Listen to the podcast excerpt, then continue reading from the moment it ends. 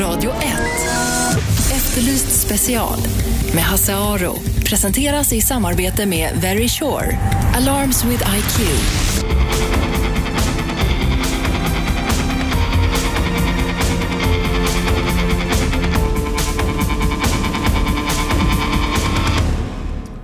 Välkomna hit, Efterlyst special. Hasse heter jag som sagt var. Det är tisdag den 29 maj 2012. En dag när, hör och häpna, tågen i Stockholm inte går.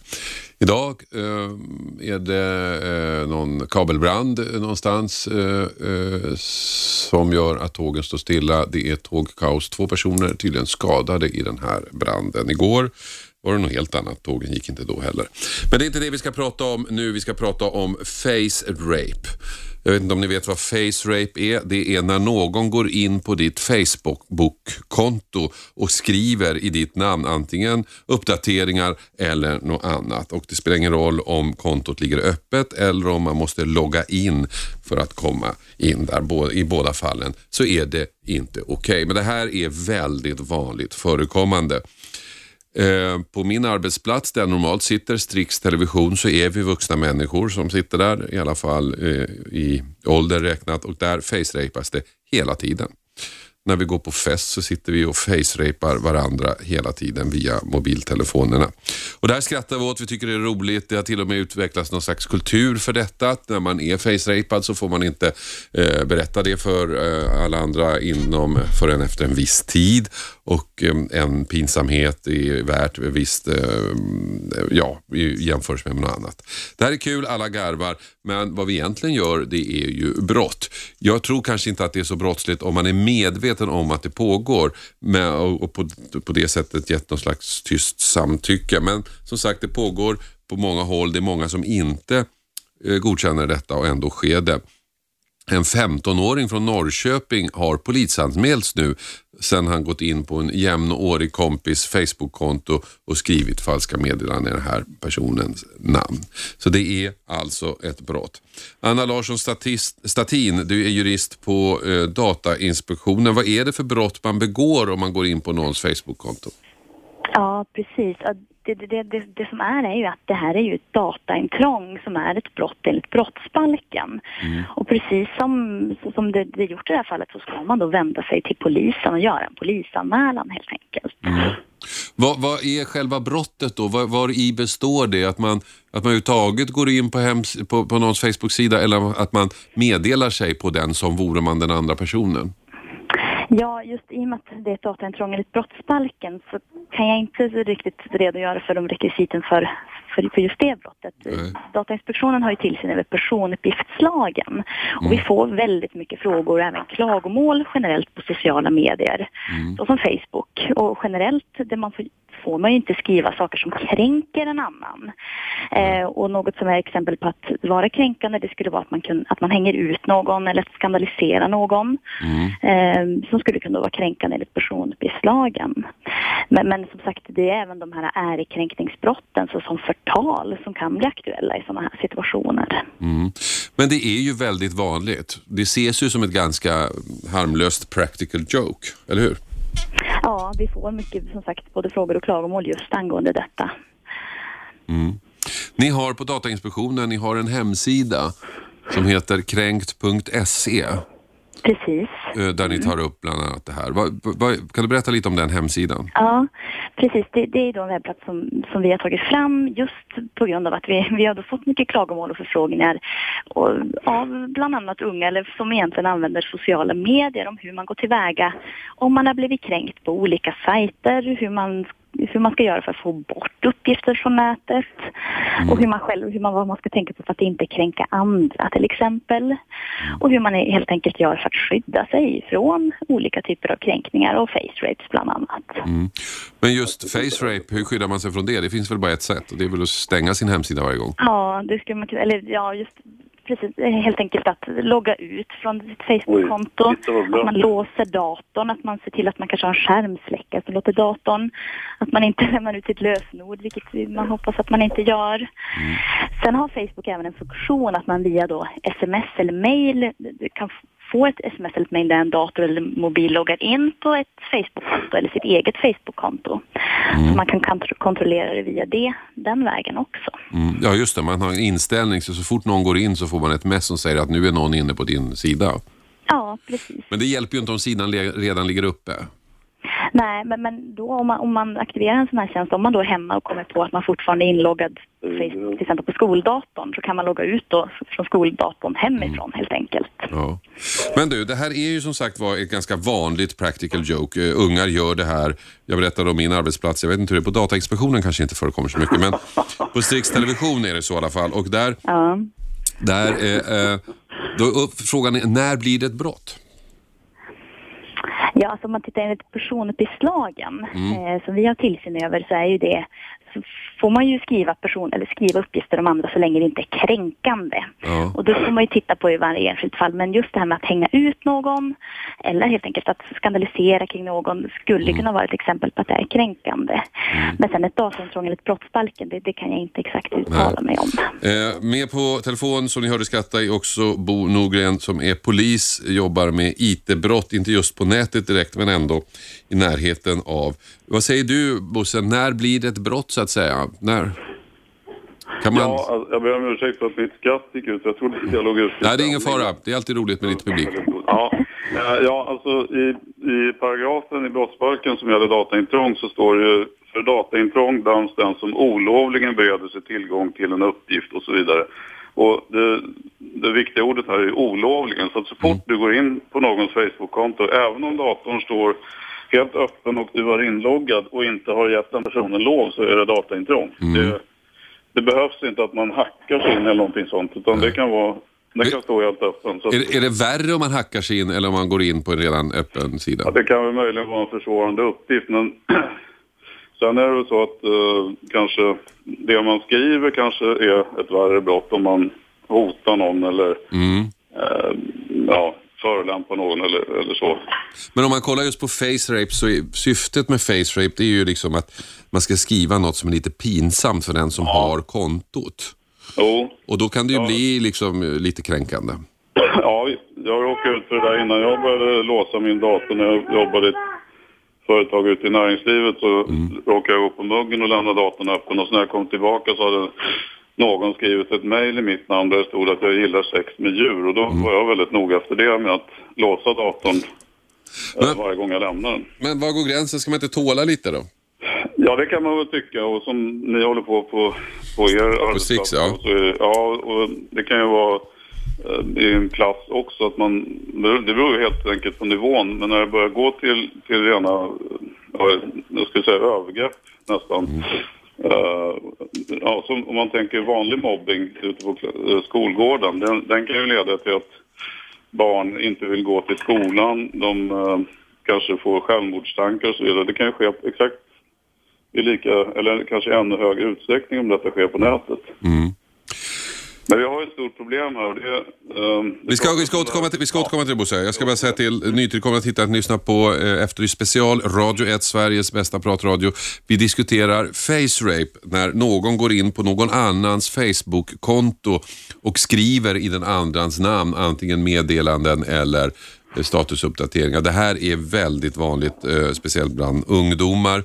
Det är ett slags practical joke som i många sammanhang anses acceptabelt. Men en 15-åring från Norrköping har nu polisanmälts sen han gick in på en jämnårig kompis Facebook-konto och skrev falska meddelanden i dennes namn. Och den här som blev utsatt tyckte inte alls det var roligt utan eh, anmälde det till polisen.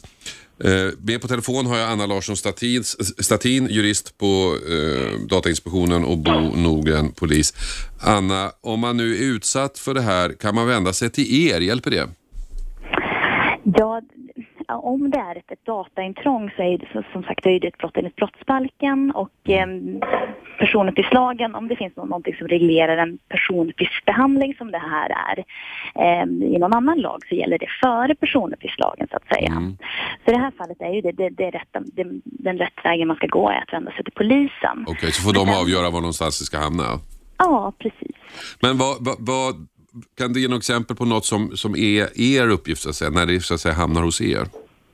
Ja, när det egentligen handlar om alltså det, det, det man egentligen skriver på nätet om, Ja. om varandra. Alltså om det är någonting som skulle kunna vara kränkande. Ja, okej. Att, eh, precis, att man hänger ut någon. Eller Det är inte själva intrånget i, i sig utan det är liksom Nej, inte, vad det precis. leder till som ni Ja, pratar med. precis, precis. Ja. Ehm, bra. Eh, jag vet att du har bråttom Anna, eh, du ska iväg på möte, så jag tackar dig för att du var med. Mm. Ja, men tack själv. Eh, men Bosse, du sa förut Mm. att ni har ett problem och det är att eh, om man anmäler detta till polisen så är det väldigt svårutrett, eller ni kan helt enkelt inte alltid utreda det. Nej, i det här fallet som du nämner i Norrköping, jag kan inte ärendet, men där låter det som om man vet vem det är som har begått det här dataintrånget eller så.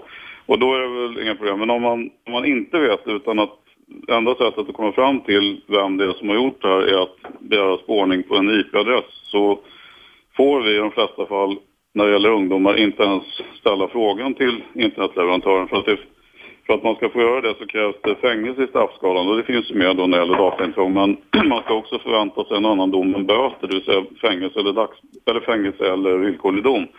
Och det döms sällan eller aldrig ut till en, ett barn eller en ungdom som inte är straffad tidigare så att säga. Mm. Så att det, det är det största problemet vi har. Att vi skulle väldigt, jag, jag har pratat med föräldrar som vars söner och döttrar har råkat ut för sånt här och värre saker. Och jag, jag kan bara be om ursäkt för lagstiftaren har inte, eller alltså de här lagarna stiftades innan internet fanns nästan. Så att det var inte, det var inte tänkt riktigt för, för den här eh, tekniska utvecklingen. Men då pratar du om när någon går in från en annan dator så att säga och hackar ditt konto. Då kan du inte gå in och se, se vad det är för IP-nummer som har varit inne. Nej, vi får ofta inte göra det, tyvärr. Nej. Och det skulle vi gärna göra för att jag, jag tycker att det är för jäkligt att, att man som, som barn eller ungdom ska bli, behöva bli utsatt för sånt här och polisen kan inte göra någonting. Men det kan jag tycka är lite värre, om man, för då är det lite mer utstuderat. Jag menar om, om, om man har en kompis vars dator står påslagen och Facebook är uppe där, att man går in då. Och det ty- kan jag tycka är lite mindre anmärkningsvärt. Ja, det är det. Och då kan, det är kanske som du sa tidigare att, att det finns någon form av tyst medgivande att man, man godtar det här. Men sen beror det på hur pass eh, allvarliga saker man skriver, helt, helt enkelt. Ja, det är klart. Ja, vi får väl se då. Eh, Ändra lagstiftning. Kan- Det är väldigt bra att den här eh, frågan tas upp tycker jag av media. Eh, Men vad ska, man, ska, vad ska man göra då tycker du om man, om man befinner sig i en kultur i vilken face rape är ganska vanlig? Ska man avstå eller ska man utgå från att det Ja, är okej? det, ja om, det, det beror helt, återigen helt enkelt på vad man har för, eh, hur, hur pass illa utsatt man känner sig. Det, är inte- alltså man, har man mycket av sitt umgänge via Facebook, vilket väldigt många människor har nu, så kan det vara svårt att helt avstå. Det är ungefär som att sluta gå till, gå till fester eller sluta gå ut på stan därför att folk tittar på en. va. Det, det, bara det är ju ett övergrepp tycker jag, att man inte vågar vistas på, på ett visst ställe bara för att man kan bli utsatt för brott. Precis. Tack så mycket Bo för att vi fick ringa och störa dig. Eh, detta med anledning av att eh, eh, vi pratar face rape. En 15-åring från Norrköping har polisanmälts sedan han gått in på en jämnårig kompis Facebook-konto och skrivit falska meddelanden. Efterlyst special. Efter pausen ska vi prata om våld mot djur. Radio 1. Efterlyst special med Hasse Aro.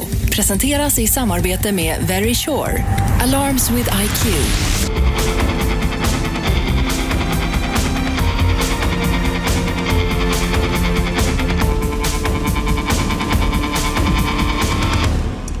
Välkomna tillbaka. Efterlyst special. Hasse Aro heter jag. Eh, det finns ett samband mellan våld mot djur och våld i parrelationer. Kvinnor väljer ofta att stanna kvar i förhållandet för att skydda sitt djur. Och kopplar man ihop våld mot djur och våld mot människor kan annars oupptäckta brottsoffer bli synliga. Det här står att läsa i en debattartikel som publicerades i Dagens Nyheter eh, för någon vecka sedan. Och det är ett antal namnkunniga personer som har skrivit under den här artikeln som handlar om misshandel av djur eller djurplågerier. Och bland annat så står det att det finns eh, att när, när i många fall där, eh, det har miss, där kvinnor och barn har misshandlats så har också djur, familjens djur misshandlats. Att eh, ta hand om eh, djur gör att en misshandlad kvinna kan, eh, kan komma ur en eh, relation och att man borde helt enkelt inkludera djurplågeribrott i grovt kvinnofridskränkning, eh, skriver de här debattörerna. Karin Holberg, våldsforskare, doktor i sociologi, du är en av dem som har skrivit under. Kan du utveckla det här lite grann? Ja, alltså enkelt sagt så är det en, finns det en amerikansk man som heter Phil Arkov. Han säger så här. Om man hittar, påträffar ett djur som är utsatt och de, det lever i en familj, då kan man tänka sig att troligen är också kvinnor och barn utsatta i den familjen och tvärtom. Träffar man på en kvinna och barn och det finns ett husdjur i familjen, då kan man tänka sig att det, det djuret också är utsatt. Helt enkelt att våldet i en familj drabbar alla som bor där oavsett om man är människa eller djur. Mm. Men att, eh, att eh, om man nu lever i en, familj där, där mannen i, i familjen är våldsam, är det då så förvånande att han även tar ut sin ilska på djuret? Nej, absolut inte. Och det är därför vi måste uppmärksamma det. Mm. På vilket sätt ska man använda det här? Eh, alltså man måste också bredda, man måste, jag tycker att eh, Alltså veterinärer måste också bli informerade om att det här kommer eftersom man, man kanske börjar med djuret. Det är lite enklare för att mm. det är väldigt svårt att upptäcka djur, djur som blir våldsutsatta. Så kanske man kommer till veterinären i alla fall. Vi har ett utbrett försäkringssystem här i Sverige. Och då vore det bra om veterinären såg att ja men här kanske det finns någonting annat. Det kanske inte var så att hunden har snubblat. Mm. kanske har blivit sparkad. Mm. Och så kan man börja med ett rapporteringssystem mellan människosidan och djursidan och tvärtom. Mm. Ska man prata med till exempel ett våldsutsatt barn så vill de sällan prata om sin familj. Men frågar man, ja men hur har kaninen det då? Okej. Okay. Mm. Och då får man veta mer. Just det, men hur starkt är det här sambandet då? Jag, menar, jag, jag, jag, kan, jag kan ju tänka mig att det pågår våld i, i många familjer där, djuren, alltså där det inte ens finns djur. Hur, hur, eh, förstår du vad jag menar? Hur, hur, stor, hur viktig är den här faktorn? Jag tror att den är jätteviktig. Och jag, det är också så här att ingen, eftersom ingen av oss vet det finns ingen statistik på våldsutsatta djur och det, och det har en lång, en lång orsak som inte har med djuren att göra. Mm. Eh, men vi har ingen statistik på det och vi jobbar inte för att ta reda på det. Däremot så kan man se i England, på Nya Zeeland, i Australien, i USA, Italien och eventuellt här i Nederländerna så jobbar man med det här och man hittar en massa saker. Sen har vi en, en tradition i Sverige att vi vill ha ett, alltså ett, vi ska ha någon form av starkt samband. Vi ska kunna säga i 95 fall av 100. Och då undrar man, vad händer om vi inte får upp det till 95 fall av 100? Är det mm. ointressant då? Var går gränsen? Här handlar det ju om att upptäcka människor som far illa. Ja, det är det jag undrar lite grann i den här artikeln. Handlar det egentligen om att upptäcka människorna eller handlar det om djuren? För ni som har skrivit under här är ju, är ju människor som jobbar både med djur och med ja. människor. Så det, det är riktigt... Vad, är det stora syftet så att säga? Det stora syftet är ju naturligtvis både att upptäcka våldsutsatta djur och att upptäcka eh, våld i parrelationer. Det, det, eftersom det hänger ihop så vill man ju mm. uppdaga bägge två. Och när det gäller hur man använder djur så till exempel så dödar man dem. Vi har enligt lag i Sverige så får jag avliva mina egna djur. Mm.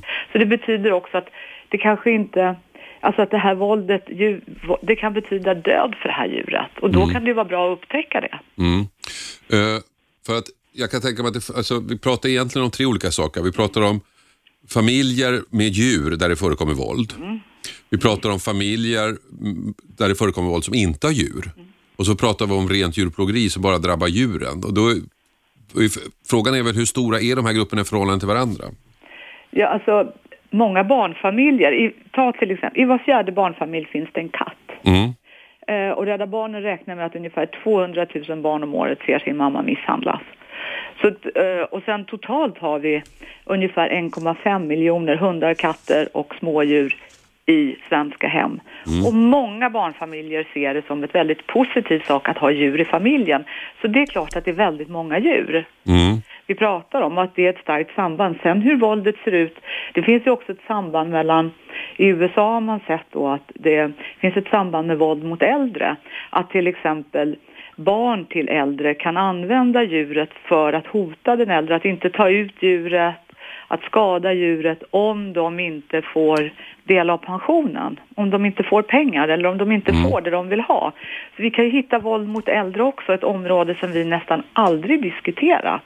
Och jag tror att börjar vi peta i de funktionsnedsatta där du har service och signalhund, där du har blindhundar, där det länge har varit tabu att prata om att kvinnor med funktionsnedsättning blir utsatta av sin, sin partner, så kommer vi hitta ännu fler djur. Så att det, det, det, det här går på många sätt och det, det är det vi uppmärksammar nu, att ta och utgå från djuren. De andra har vi ju pratat om. Men begränsar ni inte då när ni tittar på djur och män? Därför att just djurplågeri är ju en brottstyp där kvinnor faktiskt är mer representerade än i väldigt många andra brottstyper. Ja, men när det gäller djurplågeri, alltså den forskning som finns, så är det så här att man kan ställa, det finns fyra kategorier. Eh, till exempel att man plågar djur genom att vara en djursamlare. Som den här kvinnan som tas upp i artikeln som har samlat 39 hundar. Det håller kvinnor på med. Kattanten är ju jättevanlig, hon luktar kattkiss och sådär. Mm. Dessutom gör kvinnor ett djurplågeribrott som heter Münchhausen by proxy. Ja, just det. De gör- skadar djuren för att vårda dem på något Ja, sätt. liksom. eller barnen. Ja, just det. Eh, och, men män ägnar sig åt fysiskt våld och de ägnar sig åt vanvård i form av att det är lantbrukssöner. Mm. Allting har ballat ur, de mår jättedåligt. Mm. De mår dåligt, djuren mår dåligt och så vansköter de djuren i lantbruket. Så det ser lite olika ut. Mm. Men det, det ni pratar om det är det fysiska våldet då kan man säga. Vi För va, vanvård är väl något annat? Ja, just det. Vi pratar om det fysiska våldet. Och där enligt all forskning dominerar män helt klart. Vilket inte betyder att inte kvinnor också slår djur. Nej. Men det finns all forskning, internationell forskning, var du än tittar så är det ett våld där män klart dominerar. Också det sexuella våldet mot djur som vi är så tabubelagt så vi inte pratar om det. Häng, men, häng kvar, eh, häng kvar eh, Karin. Eh, ni lyssnar alltså på Efterlyst special. Vi pratar om våld mot djur och huruvida våld mot djur är en varningsklocka när det gäller våld mot barn och våld mot kvinnor. Detta med anledning av en artikel, en debattartikel som skrevs i, i eh, Dagens Nyheter där rubriken var När pappa slår värmer han ofta upp på hunden, skrev Dagens Nyheter. En som reagerat på detta är Markus Ollikainen eh, som eh, grundare av Pappamanualen. Du reagerade på den här artikeln, varför då? Alltså för det första så tycker jag att, eh, att dra en parallell på en engelsk studie med 600 hundar, eller fall då, då med 61 miljoner invånare. Gör man om det till svenska mått så är det ungefär 90 stycken fall som skulle motsvara det i Sverige. Mm. Redan där så blir det helt fel. Eh, och det är precis som hon säger, det finns ju kvinnor som också har vanvård av djur. Men vadå, har inte de barn? Mm. Alltså he- hela, hela konceptet på det sättet som de liksom vill vinkla pappan då som ett subjekt ska ligga som ansvarig djurplågare, det stämmer liksom inte. Faktum är den att eh, hon nämnde där om internationell statistik och studier. Jag har 282 dokument internationella som pekar på att våldet är lika omfattande både mellan män och kvinnor. Samma sak när det gäller det här med hur pappan behandlas i brottsstatistiken, den är också fel. Mm. Från Brå 2010 så hade vi ungefär 27 800 fall. Och när man tittar på de eh, så att säga, anmälningarna när det gäller våld i nära relation så hade vi ungefär 25 procent som var i nära relation. Mm. Gör man en djupdykning på dem och tittar på pappan som subjekt så är det endast 38 procent representeras av pappan. Men det här med djuren då, är, är det inte rimligt att anta att en, någon som är våldsam mot övriga familjemedlemmar också är det mot djuret? Absolut. Jag tycker, jag tycker att alla sätter bröten de dåliga, men jag tycker att rubriksättningen på den artikeln är helt fel. Det här med när pappa, när pappa slår värmer han ofta upp på hunden. Helt rätt. Den rubriksättningen ger sken av att 1,3 miljoner pappor är potentiella förövare och det stämmer inte. Det finns inget stöd någonstans i någon statistik när det gäller de bitarna. Va, va, vad tror du då i syfte... Förlåt? Nej, så där förstår jag inte hur de har lagt upp rubriksättningen. Men vad... Va, Hur va, kan va, man angripa en grupp eh, som eh, i statistiken definitivt inte är mest representerad? Och så Nej. försöker de liksom... vad tror du syftet är då? Ja, det vet jag inte. Nej. Däremot så tycker jag att de ska be om ursäkt, för det kunde formuleras på ett helt annat sätt. Ja, Karin, när man tittar på, på rubriken här, när pappa slår värmer ofta upp på hunden, den har egentligen ingen täckning i, texten. Tycker du inte? Alltså det, det är ju helt klart så att många av dem som, slår i familjen också är papper. Det är inte, så, det är inte så himla kontroversiellt. Sen är det ju så med all, all rubriksättning ska ju fånga någon form av intresse och det handlar väl inte så mycket om att smutskasta papper som mm. någonting annat. Men om ni nu är ute efter... Den här, den, den här artikeln från mm. England, mm. den handlar inte om att man totalt hittade 600 fall där det här sambandet fanns. Det handlar om att man i England kunde hitta ytterligare, utöver alla de fall man hittar, hittade man ytterligare 600 fall genom att korsrapportera. Mm. Eh, och, så det är en väldigt viktig skillnad. Och jag vill också säga det att om nu, ja, nu, nu lät det som att eh, när Marcus här pratade om den här internationella statistiken så handlar det om våld mellan kvinnor och män och det är någonting helt annat mm. ju, och den skulle vara lika stor. Det har ju inte med det här att göra överhuvudtaget. Men, men om man då tittar på djurmisshandel eller djurplågeri som vi pratade om, då, då om man bara tittar på papporna, missar man inte massa uh, våldsutsatta djur då?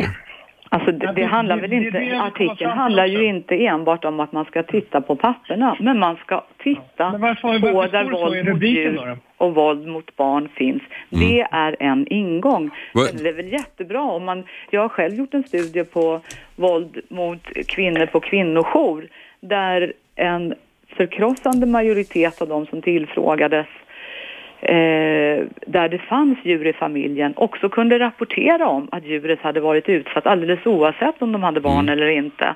Så att det, det, det, det, liksom, det, är, det är vanligt förekommande och det är vanligt förekommande i alla europeiska länder och i USA och Nya Zeeland och Australien. Men, så jag förstår inte varför det inte skulle vara det här. Vanvård av djur från en mamma har inte ett samband med att eh, mamman är en sämre förälder.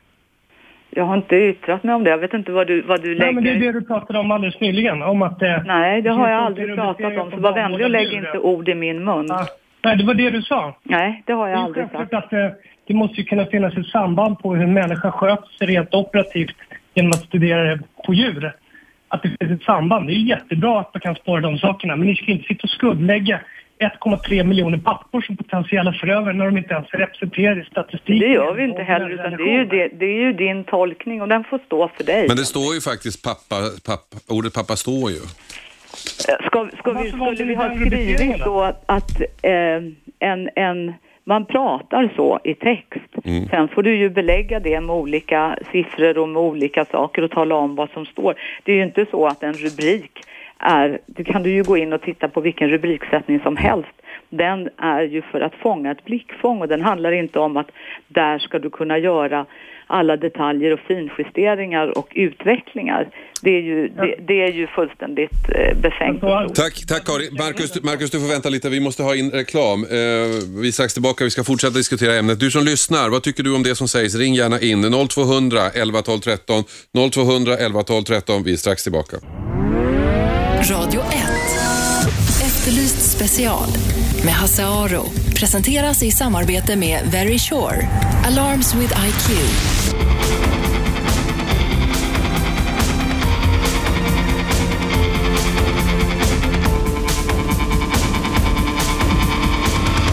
Välkomna tillbaka till Efterlyst special. Vi diskuterar djurmisshandel, barnmisshandel och kvinnomisshandel därför att enligt en debattartikel i DN för någon vecka sedan så är det samma sak. När pappa slår värmer han ofta upp på hunden och på något sätt så finns det ett samband mellan djurmisshandel och misshandel av övriga familjemedlemmar, det vill säga den som slår familjemedlemmarna i övrigt eh, slår förmodligen också hunden eller husdjuret, vilket kan jag tycka är en rimligt antagande. Men frågan är vad, vad, vad, säger det? Vad hjälper det? Eh, får man tag i fler kvinnomisshandlare eller eh, är det här bara någon slags snömos? En som har reagerat väldigt mycket på det här är eh, Marcus Ollikainen som grundade Pappamanualen. Och Marcus, du tycker att det här, den, hela den här artikeln det är egentligen bara snömos? Nej, absolut inte. Alltså, nu har ju Karina gått där så att då ja, just det. jag strö massa Karin hette hon. Karin var tvungen att gå för hon skulle till ja. tandläkaren. Mm. Man kan säga så här att, att identifiera våld i nära relationer tycker jag är otroligt viktigt. Det, det arbetet, det stöttar jag 100 procent. Så att för den saken, på den punkten, så tycker jag att det är otroligt intressant att man liksom även tittar samband mellan djur och människor. Mm. Absolut. Men att i samma veva med det gå ut i ett stort internationellt eh, media, alltså tidningen DN är otroligt etablerat. På det skriva som rubrik när pappa slår. Då har liksom vinklat hela artikelns innehåll för att liksom indikera på att pappor som subjekt är en så att säga, ökad riskgrupp. Mm. Och det stämmer inte. Nej. Om man tittar på statistik när det gäller våld i nära relation så är det lika vanligt både mellan män och kvinnor. Och det är det här som jag tycker är skrämmande. Pappor när det gäller våld dokumenterat i svensk statistik att när det gäller anmälningar, det är ungefär 5,5 procent. Resten, ja, det är ju både män och kvinnor i olika former och faser. Så att, Eh. att sätta en rubrik som heter pappa i det här fallet, det är fel. Mm. Vad det tyck- skulle vara lika fel att sätta mamma också. Mm. Eh, vad tycker, vänta lite, vänta lite Marcus, vad tycker du som lyssnar? Eh, 0211 12 13, är det här en rimlig debatt? Hallå, vem där? Du får stänga av radion. Ja då, den är avstängd nu. Ja, vem är det? Ja, Jan från Tyresö. Ja, vad tycker du? Hallå Jan. Tjena. Ja, om man säger det första, det, jag håller ju med om att rubriksättningen är väl jävligt olycklig eftersom det finns någon sorts implicitet i att när pappa slår, det vill säga pappa slår någon gång och när han gör det så börjar han med hunden. och det, det är jävligt olyckligt. Och det, det tråkiga med det, det är att det kastar liksom en oseriös skugga över eh, det som säkert är väldigt faktaunderbyggt då i rapporten. Att man använder det, och jag kan förstå att man behöver själva uppmärksamheten. Eller man vill ha den på något vis.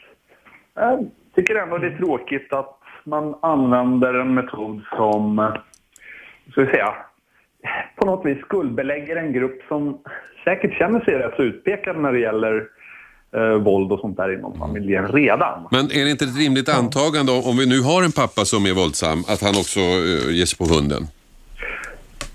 Det kan ju inte jag säga om det är rimligt eller inte. Alltså jag tycker det låter rimligt, absolut. Visst gör det det. Utan det är väl mer det här... Frå, frågan, men frågan är hur stort problem är just det, det enskilda? Nej men all form av våld Alltså, är ju vad, vad, du, vad frågar du för något Hasse? Nej, men jag, det, det, jag, det, jag, det jag undrar när jag läser den här artikeln, är vi, pratar vi djurmisshandel här, då kan jag tänka mig att just pappan som slår familjen är bara en liten del av all djur, djurmisshandel som förekommer. Och är det den man är ute efter så, så tror jag att eh, det, det här kanske är lite trubbig metod. Är det kvinno och barnmisshandel man är ute efter så tror jag att ska man först leta efter misshandlade djur är också en väldigt trubbig metod, så jag förstår inte riktigt poängen. Nej, jag, när du pratade med henne, vad heter hon, Katarina eller Karin, Karin. Karin? Ja. Eh, Så var det väldigt luddiga svar. Vad var syftet? Var det att vara ute efter djur som blev misshandlade eller människor? Men det var lika viktigt och sådär. Så att, ja, ja, det, framställningen är otydlig. tusan. Och det, det, jag håller nog med där att det, det är nog svårt att, att känna att det skulle a, kunna användas till något vettigt, i alla fall som det formuleras än så länge. Då så, då får jag tacka dig för att du ringde. Ja, Eh. Marcus, jag får tacka dig också för att eh, programtiden är slut. Vi ska ägna oss resten åt något annat, eh, men vi kanske får anledning att återkomma med ämnet. Tack för att jag fick ringa. Tack så mycket. Tack, hej då. Hej. Efterlyst special är tillbaka eh, om efter reklamen. Då ska vi prata om narkotika för det finns en tendens att det är allt starkare krafter i Sverige som talar för att vår narkotikapolitik är åt skogen. Den hjälper inte, den drabbar i slutändan bara medborgarna själva och kostar pengar. En av dem är en läkare som skrev en debattartikel i veckan. Vi ska höra mer om det efter pausen. Radio 1. Efterlyst special med Hasse Aro. Presenteras i samarbete med Very Sure. Alarms with IQ.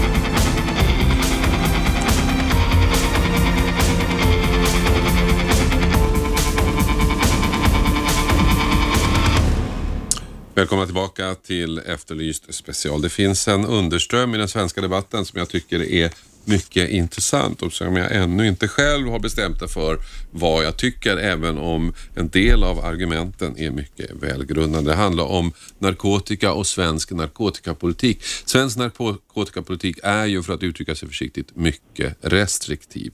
Och det tycks ha funnits något konsen någon konsensus om detta eh, under lång tid, i alla fall politisk konsensus, att vi ska, vara, vi ska ha denna mycket restriktiva eh, politik. Till skillnad då från 70-talet då de var tvärtom ganska, ganska liberal. Och det här innebär bland annat att i Sverige är det förbjudet att ens inneha eh, narkotika eh, även för eget bruk.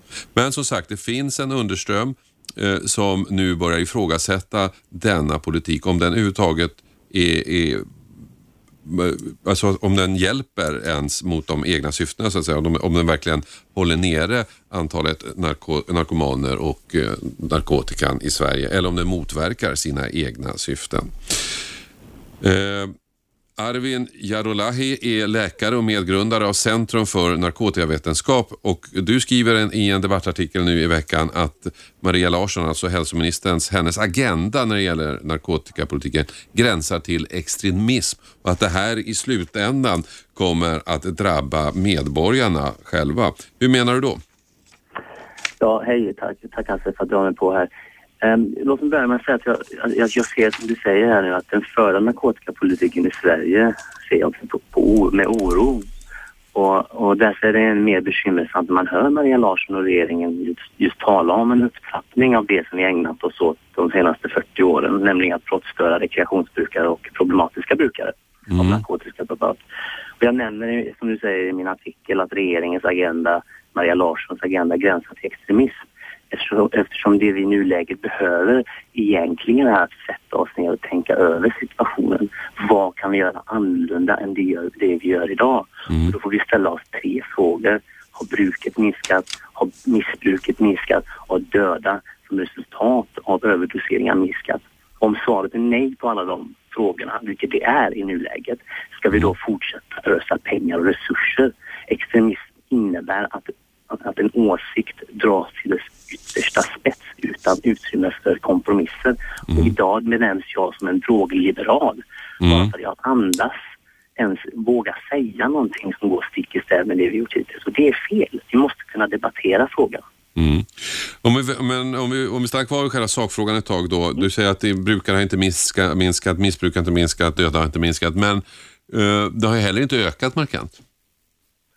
Alltså vad vi har sett och anledningen till att Maria Larsson och regeringen har eh, nu startat World Federation Against Drugs, alltså en upptrappning av narkotikakriget, det är för att vi inte har fått ner det utan det har expo, expo, explosionsartat ökat mm. Eh, bruket och missbruket. Vi har 429 döda missbrukare eh, detta år och det är, det är explosionsartat ökat. Så att visst har det ökat tillgängligheten på marknaden på narkotika är ju mer nu än någonsin. Men om det då ökar, är det då inte läge att ta till, ta till med krafttag? Vi har ju fört eh, en politik som har handlat om krafttag hittills. Vi har inte ens kört något annat hittills. Mm. Det borde man inte i alla fall kunna sätta sig ner och diskutera andra alternativ. Det finns andra länder i Europa som eh, har provat andra alternativ. Mm. Och eh, till exempel Portugal har, har ju avkriminaliserat, alltså de, de fortsätter ju att straffföra folk som säljer och distribuerar narkotika. Men om du har på dig lite grann eller använder för eget bruk så tar du inte upp rättsväsendets resurser. Polisen mm. jagar inte dig. Men är inte det två olika, du pratar å ena sidan om döda och å andra sidan om, om, om, om små mängder som jag har på mig för eget bruk. På vilket sätt skulle antalet döda minska om man, om man liberaliserade lagstiftningen? Alltså, du får se det på det här sättet.